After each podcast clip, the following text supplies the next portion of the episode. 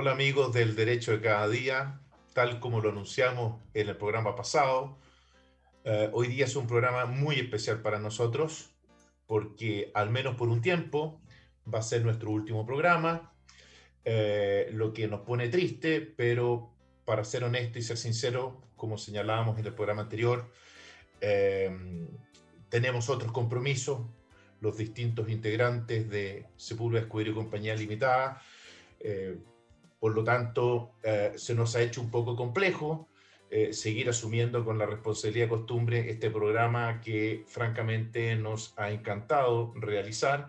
Por lo tanto, esperamos sinceramente de que eh, se trate de una breve interrupción y bueno, y agradecer de antemano a todos quienes nos siguen, que increíblemente mes a mes ha aumentado lo cual eh, efectivamente a nosotros nos compromete y nos ha comprometido muchísimo.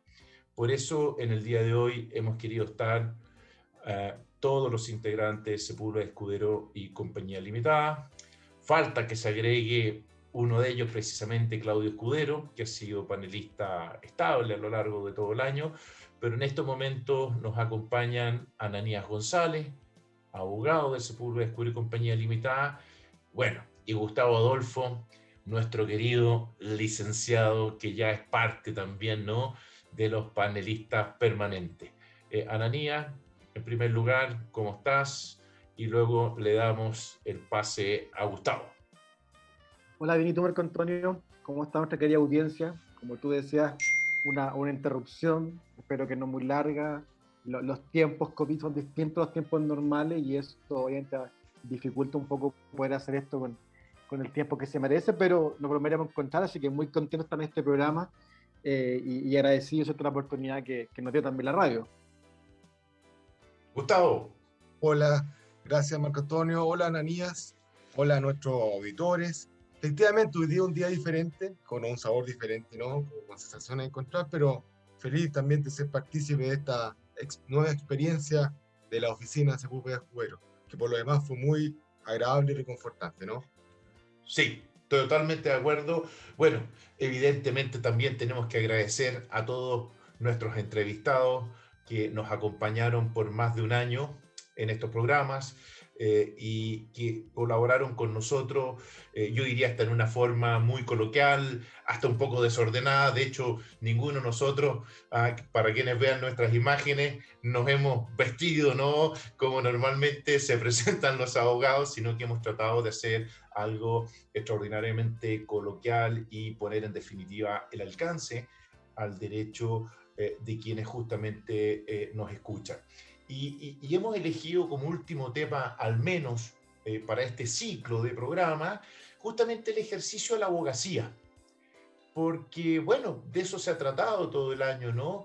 Eh, eh, de poner, insisto, el mundo jurídico al alcance o lo más al alcance posible del ciudadano común y corriente. ¿ah?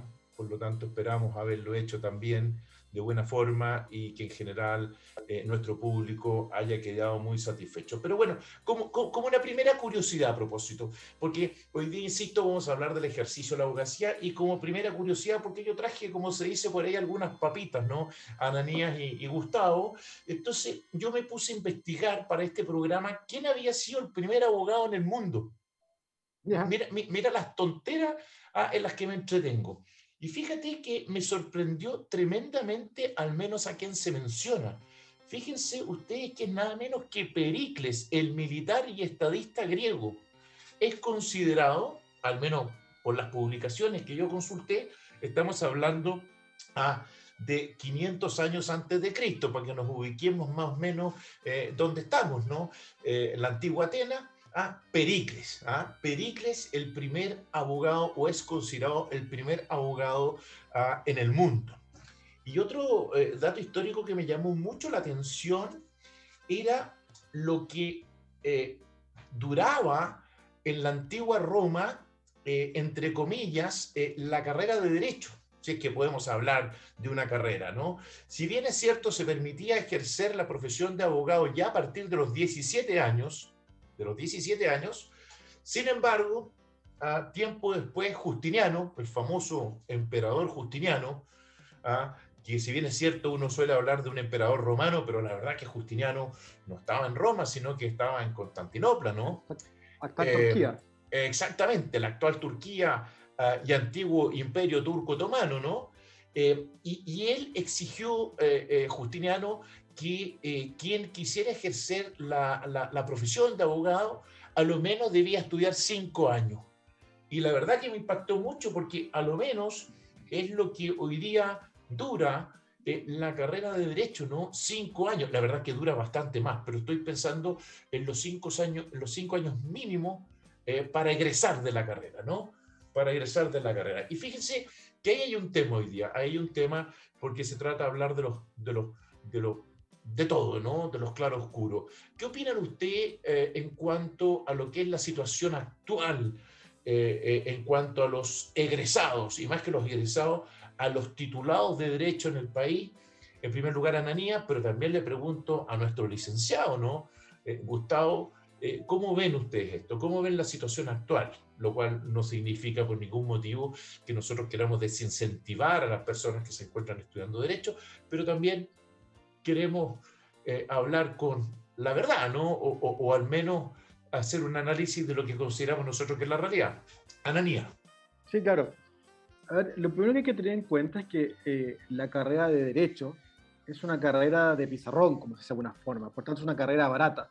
Y eso ha significado una proliferación de, facultades de Derecho en el país y la consecuencia, ¿cierto?, proliferación de, de, estudiantes y, de futuros abogados, eh, lo cual eh, dificulta para aquellos que están recién titulados, ¿cierto?, poder acceder a, trabajos hay algunas universidades ¿cierto? que de, dudosa eh, seriedad de académica, hay muchas universidades que han, sido cerradas, de hecho hoy día he escuchado un requerimiento de su tendencia de educación tendiente a cerrar la Universidad de República, universidad que en su momento tuvo un prestigio, yo diría, importante, y hoy por hoy está próxima a cerrar. Muy vinculada, perdón, si mal no recuerdo, no quiero que se, que, se entienda mal lo que voy a decir, pero en algún minuto muy vinculada a los masones, ¿o no? Así es. estoy equivocado? Así es, muy, muy vinculada. Eh, por tanto, hoy por hoy, ¿cierto? La, carrera de Derecho, yo creo que se, da algo un poco eh, paradojal, en el sentido que sigue siendo la carrera de Derecho de un espectro muy amplio. A mí me parece que el campo para poder ejercer la labor de, abogacía es muy extenso. Eh, uno observa de que esta proliferación. De, de y de facultades quizás no la ha hecho bien a la profesión. Eh, y eso creo que es un, es un desafío eh, de reenfocar quizás la, la, carrera de derecho. Eh, es difícil, obviamente, reenfocarlo porque se requiere un grado de especialización que quizás el pregrado no lo da, pero, pero a mí me parece que estamos en, en una situación compleja. Uno ve que le, llega ¿cierto? al abogado, generalmente información del Poder Judicial, ¿cierto? o red especializada, y uno ve cómo va aumentando la cantidad de, egresados de derecho, la cantidad de titulados, eh, y uno dice, bueno, ¿esto hasta cuándo va, a ser eh, viable? En algún momento va a dejar de serlo. Eh, la, la, proliferación de abogados, si bien insisto, hay, hay, hay, un campo muy grande, impacta también a veces en la calidad del servicio. Impacta incluso también en sincerar el valor del servicio que tiene eh, al que tiene algunos, temas legales. Y, eso eh, eh, en general distorsiona, yo diría, el mercado de los abogados. Y cuando digo distorsiona, y aquí un poco más hago cargo, a eso pasa como oficina, ¿cierto? Que, que, hay temas, ¿cierto? Que la gente cree que es muy fácil, hay abogados que creen el tema muy fácil, terminan cobrando uno, y ese uno se, termina, se, se convierte en diez porque el abogado, el abogado hizo mal su trabajo, no tenía los conocimientos adecuados, la gente termina pagando, insisto, 10 veces más por un trabajo mal hecho y termina recurriendo a abogados especializados. A mí, a mí me parece que ese tema hay que sincerarlo, hay que conversarlo. Eh, yo diría que hace cierto tiempo uno escucha a, a, al colegio de abogados, uno escucha a, los rectores de universidades, a los decanos, de que el tema tiene que ser mejorado, pero yo en verdad no veo avances en ese sentido. Insisto, Para, para, no, desde, como tú dijiste, desincentivar, el campo sigue siendo muy amplio. Eh, los abogados podemos intervenir en múltiples actividades eh, económicas, eh, pero para eso se requiere una buena base eh, y sincerar también la carrera. Yo creo que eso, no, eso por hoy no está pasando y debe ser los últimos 20 años, Marco Antonio, tú que eres, eres académico, ¿cierto? También creo que te, das cuenta de eso. Y perdón, perdón, le, le la palabra a Gustavo que tiene una, una imagen, una opción mucho, mucho, más fresca, porque él pasó hace mucho más tiempo que tú que yo en la universidad. Obviamente, sí, sí, sí. Mira, le doy el tiro al paso a Gustavo, solamente comentar eh, o redondear algo que tú decías. O sea, es tan cierto eh, que yo leí hace poco unos estudios internacionales, salieron en el, salió en el Mercurio, ¿no? El reportaje donde efectivamente se denunciaban una serie de falencias en la formación de nuestros abogados. Falencias en consideración a los tiempos modernos, ¿no? a, los, a los tiempos que eh, actualmente se viven. Eh, no es que per se la, formación sea mala, ojo, pero efectivamente eh, requiere de retoques bastante importantes, ¿no? en la carrera, justamente para adaptarla a, a, los requerimientos, los tiempos actuales, ¿no? Y, y, por otro lado, bueno, y quizás Gustavo también nos no, no va a poder hablar de eso, un tema que es muy grave y es difícil solucionar, es la duración de la carrera, porque, porque hoy día, si bien es cierto, te demoras mínimo cinco años, es decir, aprobando todo en tiempo y forma, como se dice, pero luego viene todo un periodo eh, de, de, una práctica profesional, en algunas universidades además te exigen una tesis, y, bueno, y el monstruo enorme que es este famoso examen de grado. Entonces, al final, eh, el promedio el promedio ¿no? Eh, de años aumenta, 7, 8 años eh, para recibirse de abogado. Entonces, eso evidentemente también trae aparejado un costo social importante, un costo social súper importante. Bueno, Gustavo, te damos el pase a ti porque, bueno, ya has escuchado a, a, dos abogados más viejos, usted es un licenciado, es un flamante licenciado y, bueno, yo creo que tiene muchas, muchas mucho que contarnos respecto. Sí, Aprovecho a saludar a Claudio que se acaba de incorporar y ya le damos, le damos a dar la palabra a Claudio. Sí, a ver. A ver, yo creo, creo personalmente que, que existan una, un gran número de abogados. Yo pienso que le hace bien a un país, ¿no? Nos dice que de una u otra forma estamos avanzando como sociedad. Yo creo que el problema radica que las universidades, y ahí tomo la palabra de Ananías, que en definitiva aquí yo creo que hay un llamado de atención a las universidades que sacan al mercado muchos estudiantes, y aquí me incluyo, ¿no? Cuando uno sale de la universidad, en definitiva, tú crees que sales de la universidad sabiéndolo todo, llega tu primer caso y no sabes nada de la vida, ¿no? Entonces, la primera crítica, yo creo que la carrera de Derecho, eh, más sin hablar todavía de lo lleno que está y saturado el mercado, ¿no? Sino yo lo abordo desde cuando tú sales de la universidad y te enfrentas a tu primer caso. Y uno, la verdad, que tiene muy pocas herramientas, y yo creo que son las universidades, contar con los dedos, que le entregan a sus estudiantes una buena práctica jurídica o una, un curso especializado para enfrentarse a lo que es la violencia de los tribunales, etcétera, de la contraparte, que no te la entregan. Y en segundo lugar, creo que una falencia importante de la carrera de Derecho en nuestro país, a lo menos, es que no hemos mirado hacia el horizonte por completo. Creo que falta que todos se incentiven en, especializarse. Y Ananías algo comentó de esto, ¿no? Que en definitiva hay abogados que hacen de todo un poco, pero lo hacen todo mal. Entonces es ahí donde falta la especialización, donde las universidades deberían instar a sus estudiantes a especializarse. O sea, es una carrera súper amplia, diversa, que puede desarrollarte en muchos ámbitos, pero lamentablemente está, veo que está muy limitado. Y con el número importante y, y, y, lleno de abogados que se dedican casi a lo mismo, claro, ahí tenemos todos estos problemas y otros más, ¿no? Pero yo creo que el problema fue un poco eso, ¿no? Pero, pero, pero para redondear, Gustavo, y antes de darle la palabra a Claudio, eh, ¿cuáles crees tú que son los principales inconvenientes con los que se encuentra un abogado recién titulado cuando sale al mundo laboral? Eh, en cuanto, desde la dificultad de encontrar pega, etcétera, etcétera. ¿Cómo, ¿Cómo ves tú hoy día? Porque claro, yo tengo una visión muy distinta cuando yo me recibí lo que era buscar trabajo. Eran otras las condiciones, ¿no? Hoy día me parece que el mundo es bastante más competitivo, ¿no? Absolutamente competitivo porque, insisto, hay mucho, mucho abogado, ¿no? y, aquí, sin hacer distingo entre buenos, malos, no, hay muchos abogados, ¿no? Y en ese sentido, ¿cuál es el primer miedo que uno se enfrenta? En primer lugar, no tienes experiencia. Y hay tantos abogados que, por cierto, van a privilegiar contratar a un abogado que tenga experiencia un poco más que el que acaba de salir de la universidad. Entonces, eh, insisto, y creo que un problema importante para nosotros cuando salimos recién de la universidad es no tener las herramientas técnicas, técnicas de práctica, ¿no? Conocer lo que es un expediente, conocer lo que es un tribunal, no cómo se redacta un escrito, que ah, parece ser un poco eh, fácil de decirlo, ¿no? Pero la verdad que a veces se nos presenta un gran problema a la hora de redactar un escrito, ¿cómo lo hago? ¿Cómo se escribe eso, no? Claudio, perdón, a propósito de lo que estamos hablando, eh, tú que te incorporas recién, pero, pero, has escuchado ah, lo, último que sobre todo ha dicho Gustavo, ¿no? Eh, ¿cómo, ¿Cómo lo hacemos para sincerar, ¿no? La duración de la carrera de Derecho. ¿Cómo, No solamente sincerar, ¿no? Si la verdad que sincerar, ya dije, pueden ser ocho años, ¿no?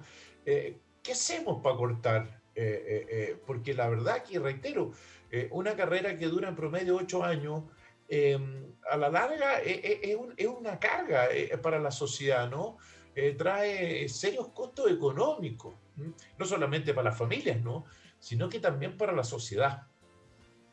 Mira, quizás quizás una idea para acortar la carrera sería que las universidades orientaran como su focalización hacia un área específica del derecho. Que la misma universidad dijera, por ejemplo, esta universidad está orientada a los asesores de empresas y de alguna manera enfocar su malla curricular, su profesorado, etcétera, hacia un aspecto del derecho otra al derecho público. Y de alguna manera ahí, de partida, reducir la duración de la carrera y también buscar lo que hoy día es el abogado actual, el abogado especializado, que en definitiva no es el abogado, no es como el médico de cabecera que sabía de todo, o con el abogado de cabecera que en su momento sabía de todo y atendía todo.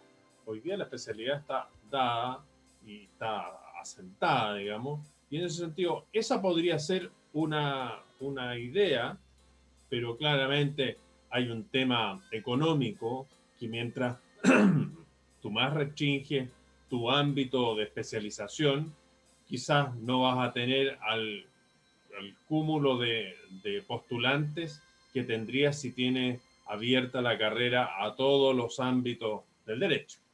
Claro, además que eso es un poco complicado en ese sentido, porque yo también lo, he escuchado, lo que tú planteas, Claudio, pero efectivamente es complicado en qué sentido.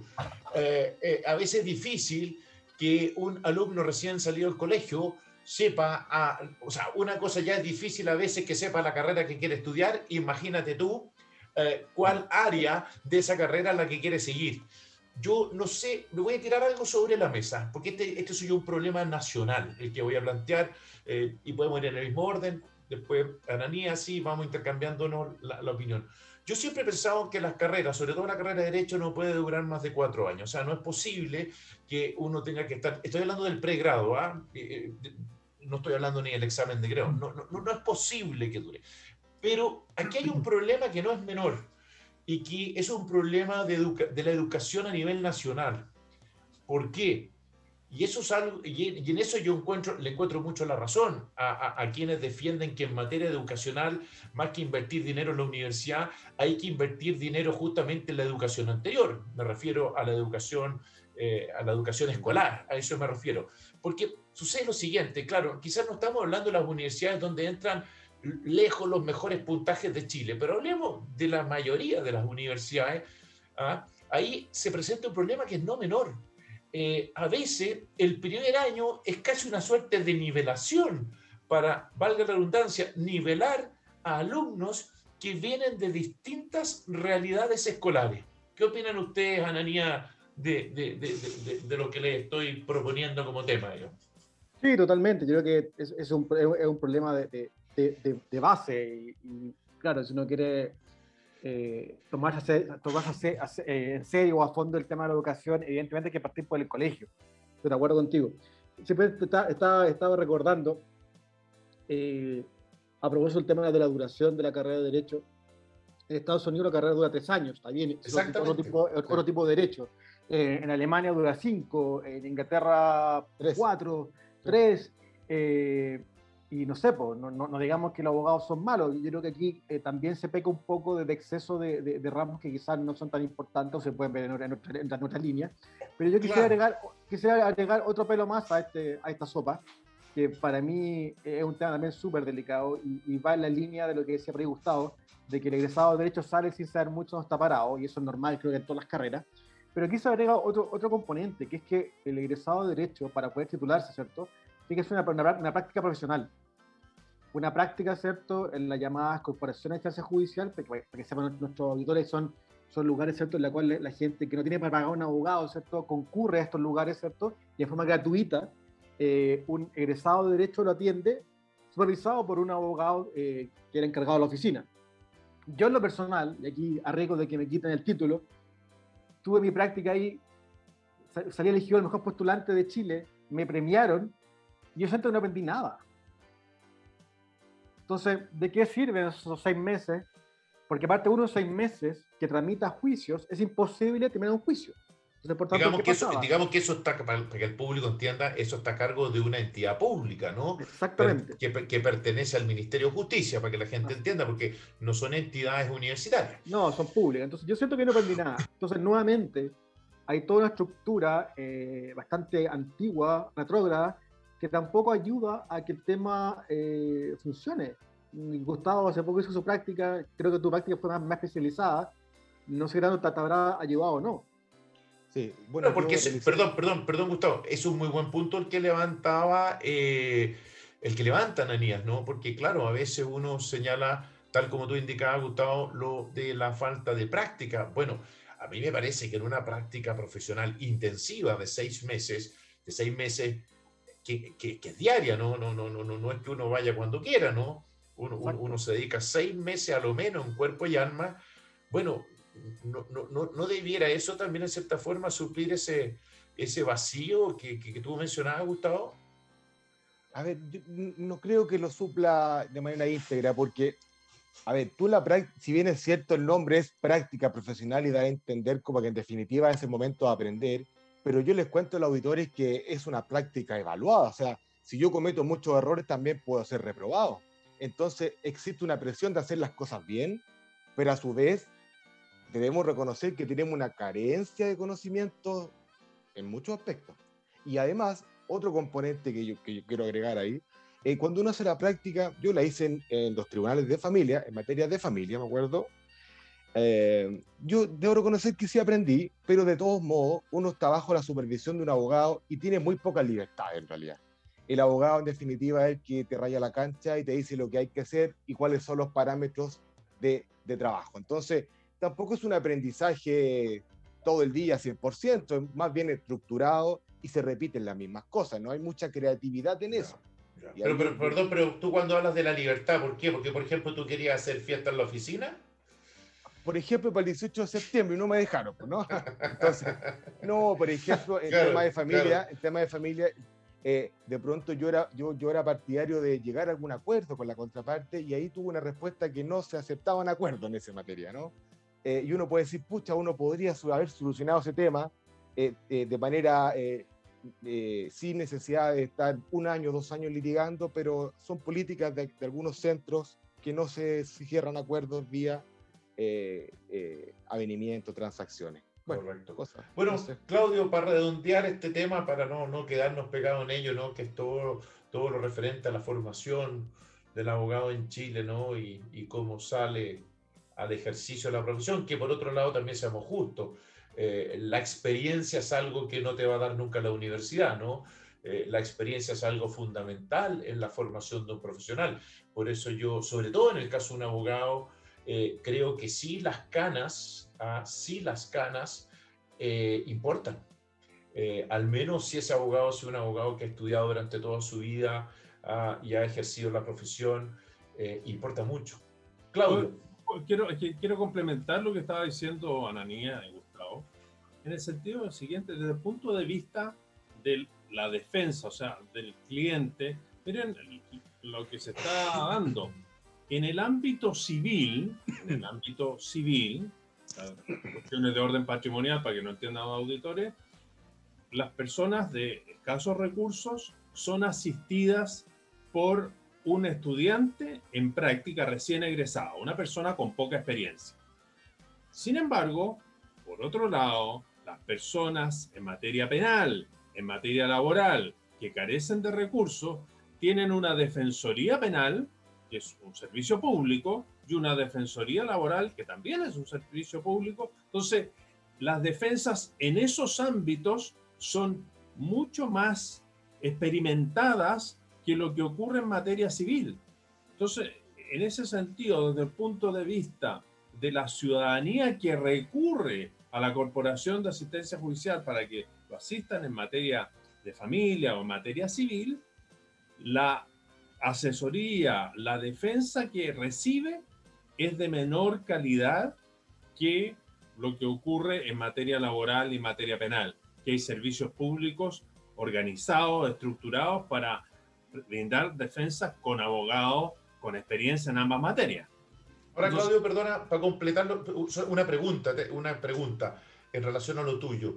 Eh, es un muy buen punto el que levantas, pero eso no está relacionado con esta larga espera de la famosa reforma procesal civil.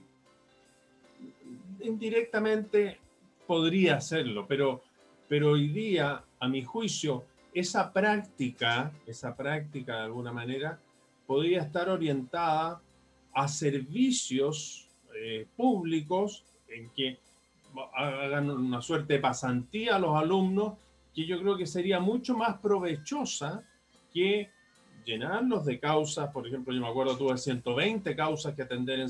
Yo también, yo también tuve 120 y más, quizás. Y tenía que terminar el 90%, porque si no, no aprobaba la práctica en materia 180, de... 180. Sí, bueno, hoy, eso, hoy, hoy, hoy eso se restringe, entre comillas, ¿no? Eh, pero sigue habiendo un número importante de causas para los postulantes. Sí, sí. Pero bueno, pero más allá del número de causas, eh, como alguno de ustedes dijo, lo importante era hacerlo bien, ¿no? Yo me acuerdo personalmente que para mí la práctica profesional fue lo mismo que ir a la oficina, es decir, yo estaba de lunes a viernes todo el día, o sea, eh, estaba en la mañana, por decirlo de alguna forma, en la oficina de la Corporación de Asistencia Judicial y en la tarde en tribunales o viceversa, ¿ah? eh, o en comparendos, audiencias, etc. Por lo tanto, yo al menos la práctica profesional me la tomé muy en serio, pero evidentemente que, que ahí hay un tema, ¿no? Ahí hay un tema porque tampoco es posible que realmente las personas queden expuestas a, cuál es el estudiante de turno que le tocó, ¿no? Eso, eso, eso, eso, eso es tremendamente complicado y a veces hay tantas causas que el abogado jefe de la respectiva oficina tampoco tiene un control eh, tan, eh, digamos, cercano ¿no? a, a, las causas. Y, no porque esa persona sea floja, sino porque dice llanamente el, ah. número, el número, claro, es un problema. no, y, además que la tramitación, la tramitación propia de cada causa, sobre todo civiles, no es, nunca ha sido expedita. Entonces, el control...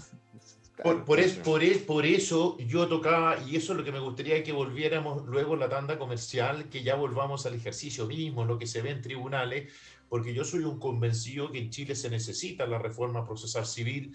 Yo no sé si son los legisladores, los profesores de derecho procesal, quiénes son los que se han dedicado a comer membrillo durante estos últimos años, pero de verdad que no es posible, ¿ah? siendo que, por ejemplo, eh, se, se, se, reformó la, la, la, el sistema procesal penal, el sistema laboral que hacía referencia a Claudio, el sistema familia.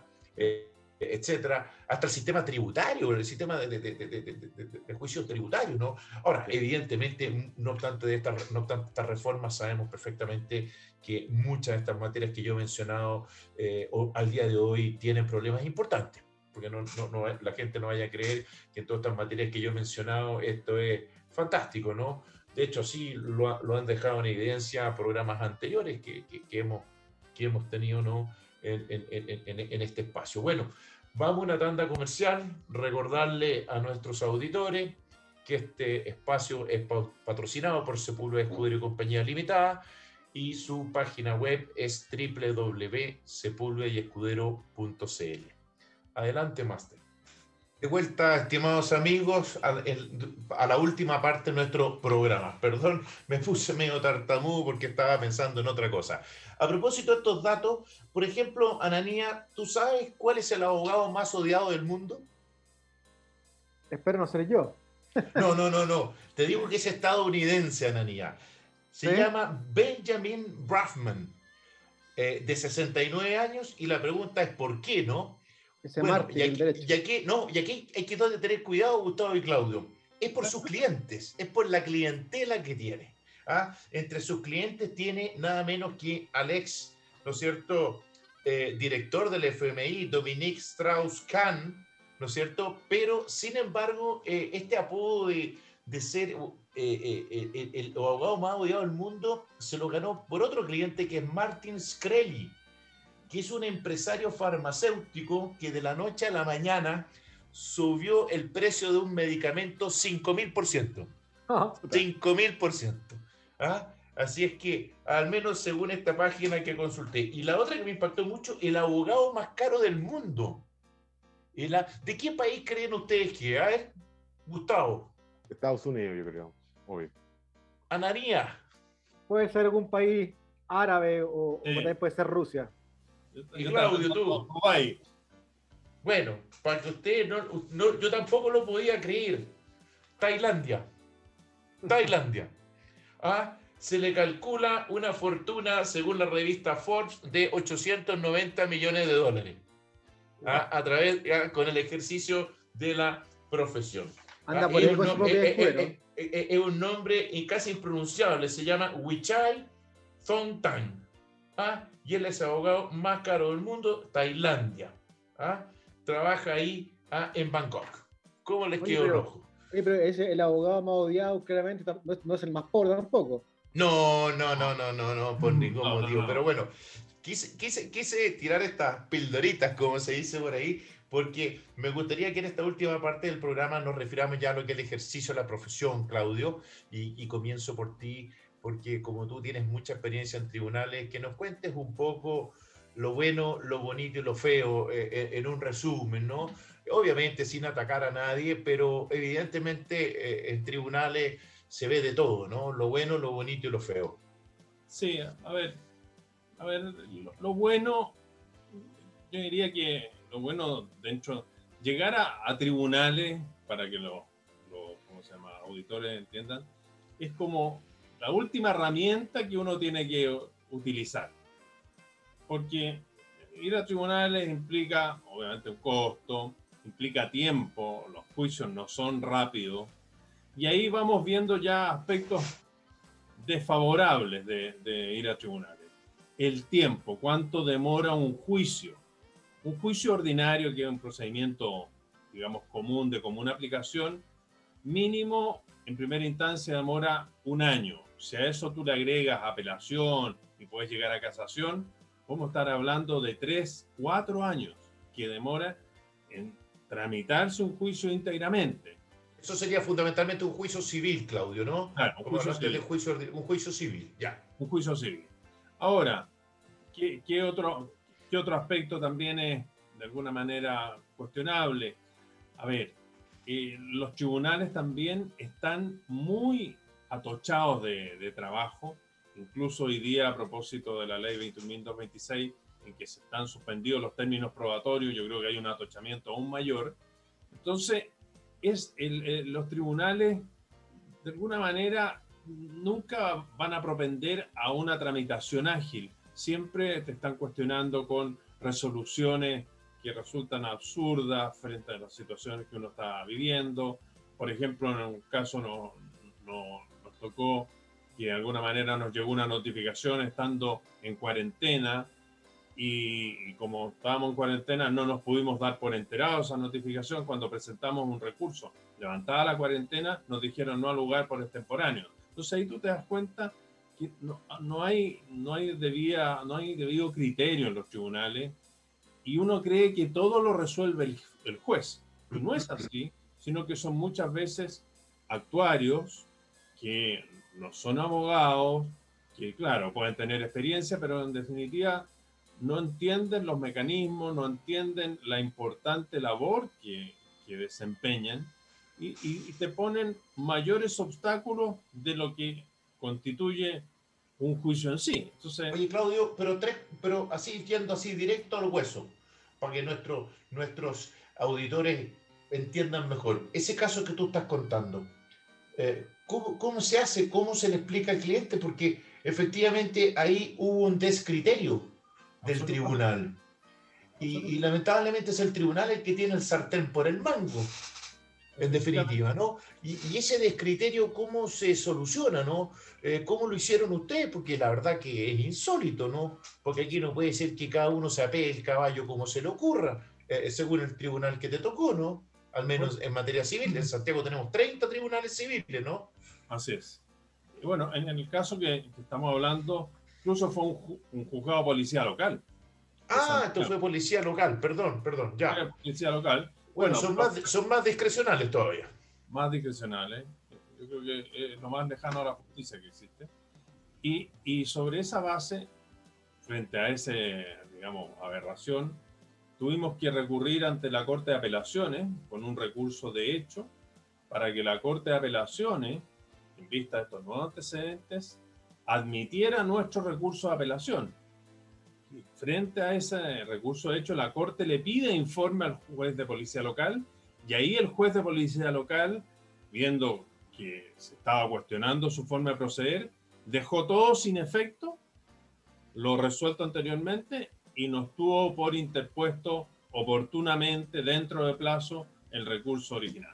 Claro, pero ¿cuánto tiempo te hizo perder, Claudio? Todo eso, eh, eh, pensando menos, en, el, en el cliente. ¿Cuánto tiempo perdiste? Por lo menos tres semanas. Ya, casi un mes. Imagínate. Entonces, eh, es, una pena, ¿no? Que estas cosas siempre son gratis, ¿no? Gratis para algunos. Ah, gratis para el que mete la pata, digamos, ¿no? Pero para el que está haciendo su mejor esfuerzo muchas veces, ah, por Dios que es poco gratificante, porque al final el cliente, el que cree que el abogado es, eh, es, un inepto, ¿no? Es un incompetente eh, que no conoce bien su trabajo. Bueno, me gustaría preguntarle a Ananía, pero no, sin antes olvidar que este programa es, se ha hecho durante todo el año gracias a Sepúlveda Escudero y Compañía Limitada, www.sepulvedaescudero.cl. Y hoy día estamos justamente reunidos, ¿ah? Prácticamente todos los integrantes Sepúlveda y Escudero Compañía Limitada, tal como anunciamos al inicio de este programa, que es un programa de despedida, pero no es, no es hasta siempre, ¿no? sino que tenemos claro que es un hasta pronto. Pero bueno, eso lo dejaremos ah, para el cierre del programa de hoy. Ananías, cuéntame tu experiencia, eh, ¿qué nos puedes comentar en relación a lo que está señalando Claudio u otras experiencias, anécdotas desde el punto de vista del ejercicio de la profesión que, que tú crees que es importante destacar? Desde el punto de vista, reitero, de lo bueno, lo bonito, lo feo. No, quizás ya este un programa misceláneo, algo que llama más cómico, curioso, que a mí me ha tocado, ¿cierto? Eh, concurrir a, audiencias, audiencias, ¿cierto? Llego al tribunal y el tribunal está cerrado, no hay nadie. bueno, eso, te pasó, eso, eso, te pasó hace poco, ¿no? Dar cuenta, me, me, ha pasado, me, ha pasado, dos veces. ¿ah? Una me pasó hace como dos años, en la cual llegué a un tribunal y había explotado la cañería, la matriz de agua y estaban cerrados los tribunales. Entonces, es poco, un poco impactante que ya haces tú, todos los abogados sacando fotos, ¿cierto? A los carteles, sacando fotos de las aglomeraciones, para después alegar entorpecimiento, ¿cierto? Obviamente esperando en el fondo que el tribunal diera cuenta de eso a través de una resolución en la cual dijera que hubo un problema, pero todos precayendo, sacando unas fotos, muy gracioso. Eh, y, la, la, segunda, una de varias, pero la segunda me pasó hace una semana, menos de una semana. Que me, ¿Fue esta semana, ¿no? Fue, la, semana, fue la semana pasada. Me Perdón, la semana pasada concurría a un tribunal, ¿cierto? El juzgado de policía local de Lobarnechea, eh, y llego ya y no había tribunal, pues, en el sentido que estaba todo cerrado, con candados. Así, pues explícale a la gente, porque la gente cree que el tribunal se había ido. Eh, una, Una, una, suerte de minga con el tribunal. no, una, abducción. Estaba el, tribunal, clausurado porque eh, había un contagio de COVID. Ergo estaban todos los empleados de ese tribunal, magistrados, todos en sus casas, haciendo cuarentena Obviamente, nunca le, avisaron nada a nadie.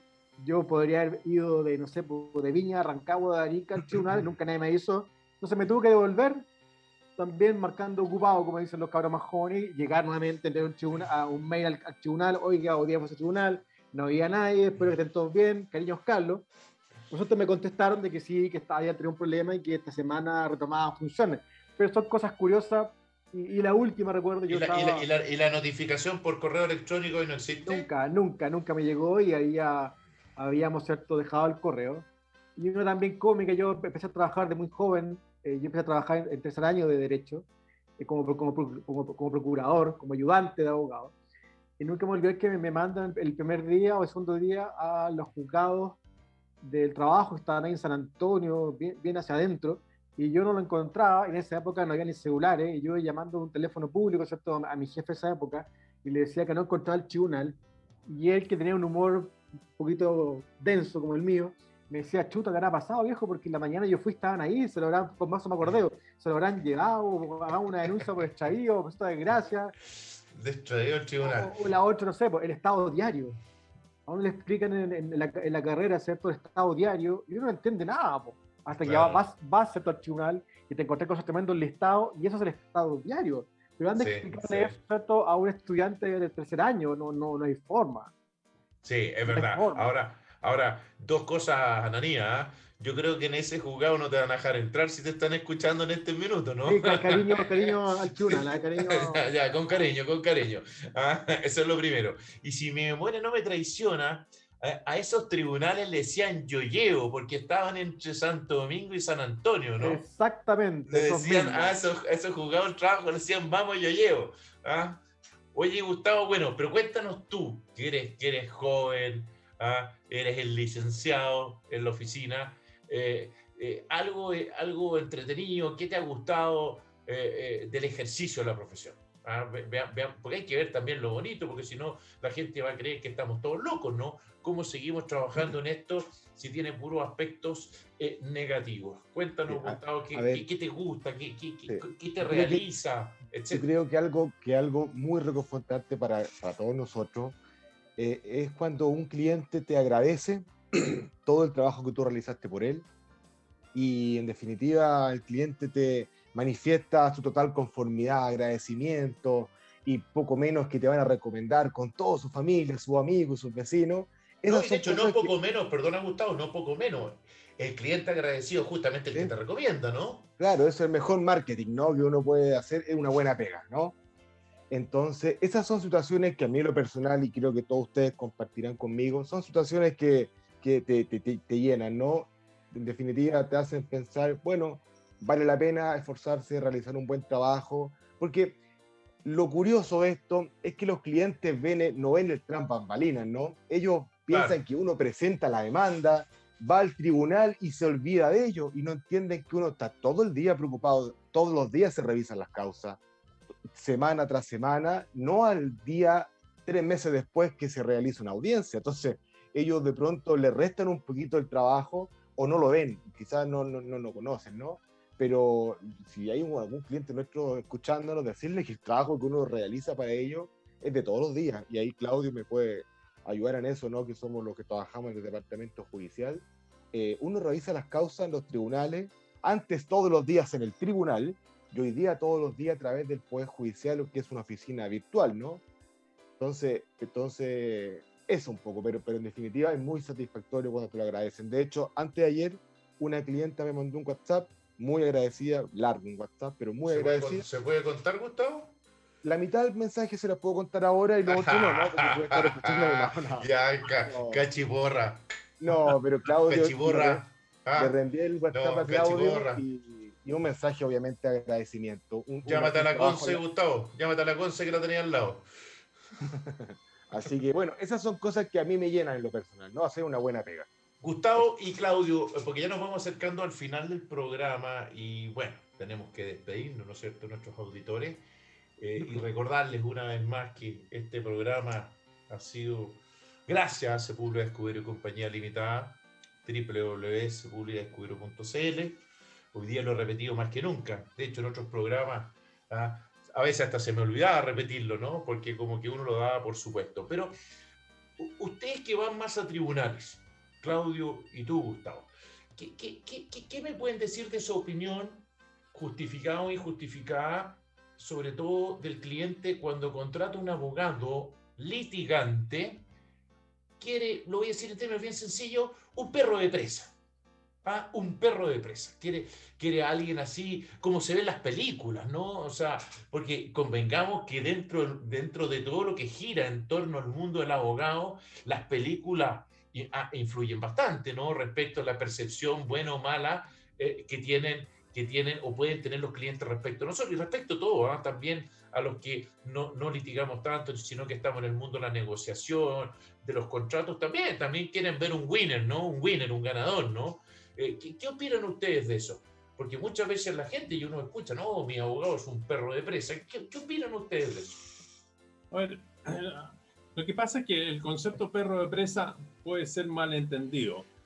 Perro de presa, que es el buen concepto desde un punto de vista positivo, es el abogado que tiene iniciativa, que está presente en el tribunal, que da las, digamos, peleas jurídicas que hay que dar, etcétera, que defiende eh, fundadamente a su cliente, pero no, no hay que malentender porque muchas veces se malentiende el concepto de perro de presa o buen abogado el abogado que levanta la voz, que de alguna manera eh, se expresa en, términos, eh, digamos, controversiales, pero agresivos. No, a mi juicio, el, abogado, el abogado, esto es como, como el, jugador de fútbol dentro del partido.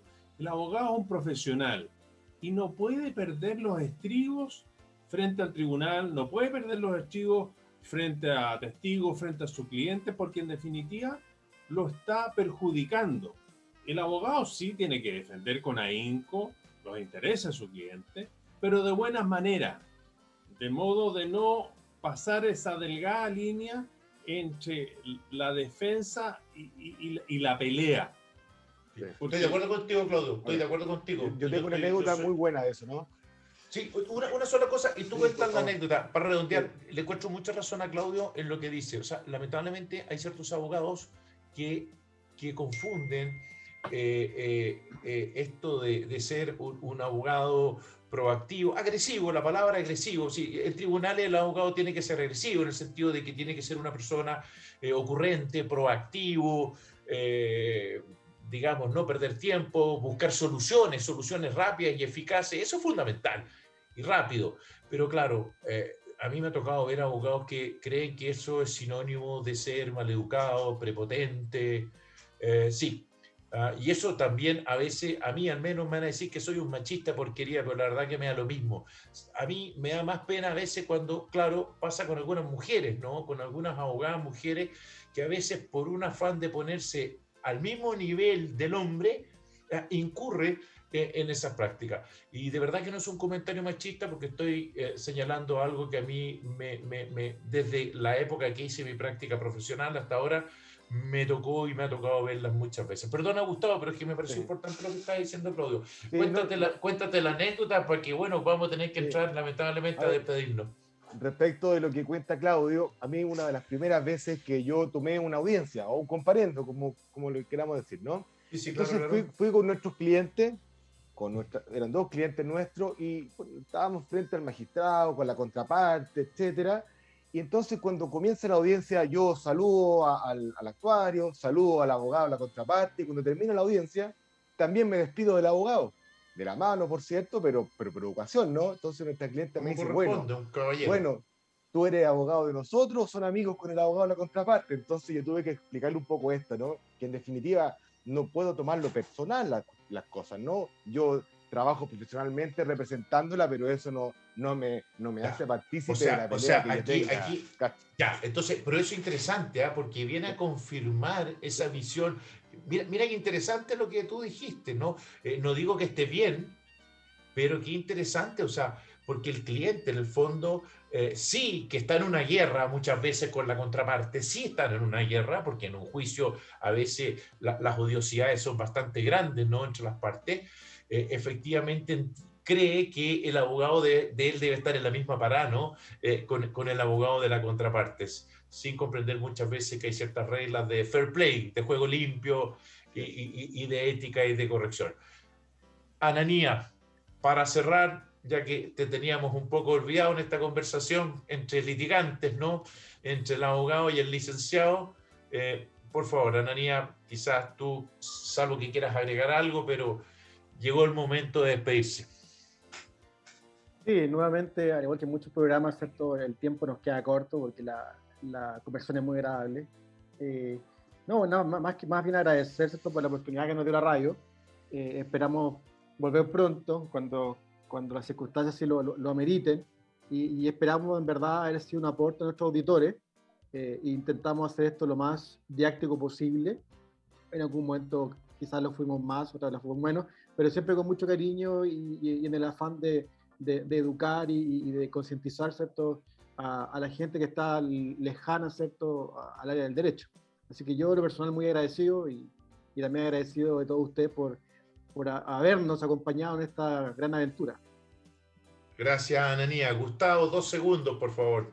Bueno, me sumo a las palabras de Ananía en términos generales, pero además dar las gracias a ustedes por haberme convidado a este programa interesante, simpático. De transferencia. Eh, y también con quién haber sido un aporte para nuestros auditores en todos aquellos temas que conversamos algún día y que tratamos de hacerlo más fácil en la medida de lo posible. Así que muchas gracias y eh, para mí fue una linda experiencia. Claudio. Bueno, muy breve, ya está buena parte dicho. Agradecer a la radio, agradecer a Miguel todo su apoyo, que fue bastante importante. Nos va a echar de menos el máster, Claudio, nos va a echar de menos. Un grande máster, un grande, un grande. Sí, ya más, es cruzado, es cruzado, cruzado caballero. Claro, claro. Es lo único malo, pero bueno. Pero, eh, no, agradecer a nuestros auditores también, de algún modo, sumarme a lo que dijo Ananías, que en el fondo tratamos de, de hacer, digamos, accesible el derecho, entendible, llevarlo a, a, la persona común y corriente. No, no siempre fue fácil, no siempre lo logramos, pero sí lo hicimos con mucho cariño, con mucho profesionalismo y, y por eso darle las gracias. Y bueno, ya veremos si nos volvemos a encontrar. Así es, Claudio. Bueno, yo solamente decir que estoy súper orgulloso de lo que hemos hecho durante este más de, un año, ¿no? Porque hasta donde yo sé, eh, no ha existido ni existe hasta la fecha un programa parecido a este en la radiofonía chilena. No existe, yo no conozco. Eh, y, me llena de orgullo por, por Sepúlveda Escudero y Compañía Limitada, todo el esfuerzo, todo el apoyo que tuvimos para hacerlo. Eh, obviamente que agradezco a la radio, su director, al máster Caballero Cruzado, por supuesto, ¿no? Em, y bueno, decirle a, nuestro público que ha sido súper fiel, eh, mes a mes fue aumentando el rating, la verdad que a mí me ha impresionado porque nosotros no teníamos experiencia radial, Claudio, Ananía y Gustavo, eh, lo cual también llena de orgullo. Si, si, si, si en el fondo uno ah, tiene su ego, ¿no? Todos tenemos nuestro ego y, y, estas cosas bonitas eh, te llenan de orgullo. Así que solamente decirle a todos que esto es un hasta pronto, no es un hasta siempre, pero les pedimos que nos entiendan que nosotros también tenemos otras labores eh, y, y, nos gusta en general en Sepúlveda Escuela y Compañía Limitada hacer las cosas bien, trabajar bien y por lo tanto nosotros no íbamos a querer o hacerlo mal acá. Entonces, bueno, tenemos muchas actividades que demandan bastante tiempo, así es que, bueno, un abrazo súper grande a todos ¿ah? y hasta pronto. Y muchas gracias, Claudio, Ananía y Gustavo y estimado Máster. ¿ah? solo, solo, un segundo, perdón no, no, lo dijimos, agradecer a todos nuestros invitados e invitadas que tuvimos a lo largo del programa, y creo que fueron una, base de, que esto funcionara. Lo dije al principio en todo caso, pero bien, bien que lo hayas recordado, Nania, súper bien. Bueno, un abrazo inmenso y ojalá, sinceramente, que sea hasta pronto. Y esperamos haber aportado eh, a la enseñanza y a la difusión del derecho de una manera sencilla. Un abrazo a todos. Cuídense. Nos vemos pronto. Nos vemos pronto. Chao, chao.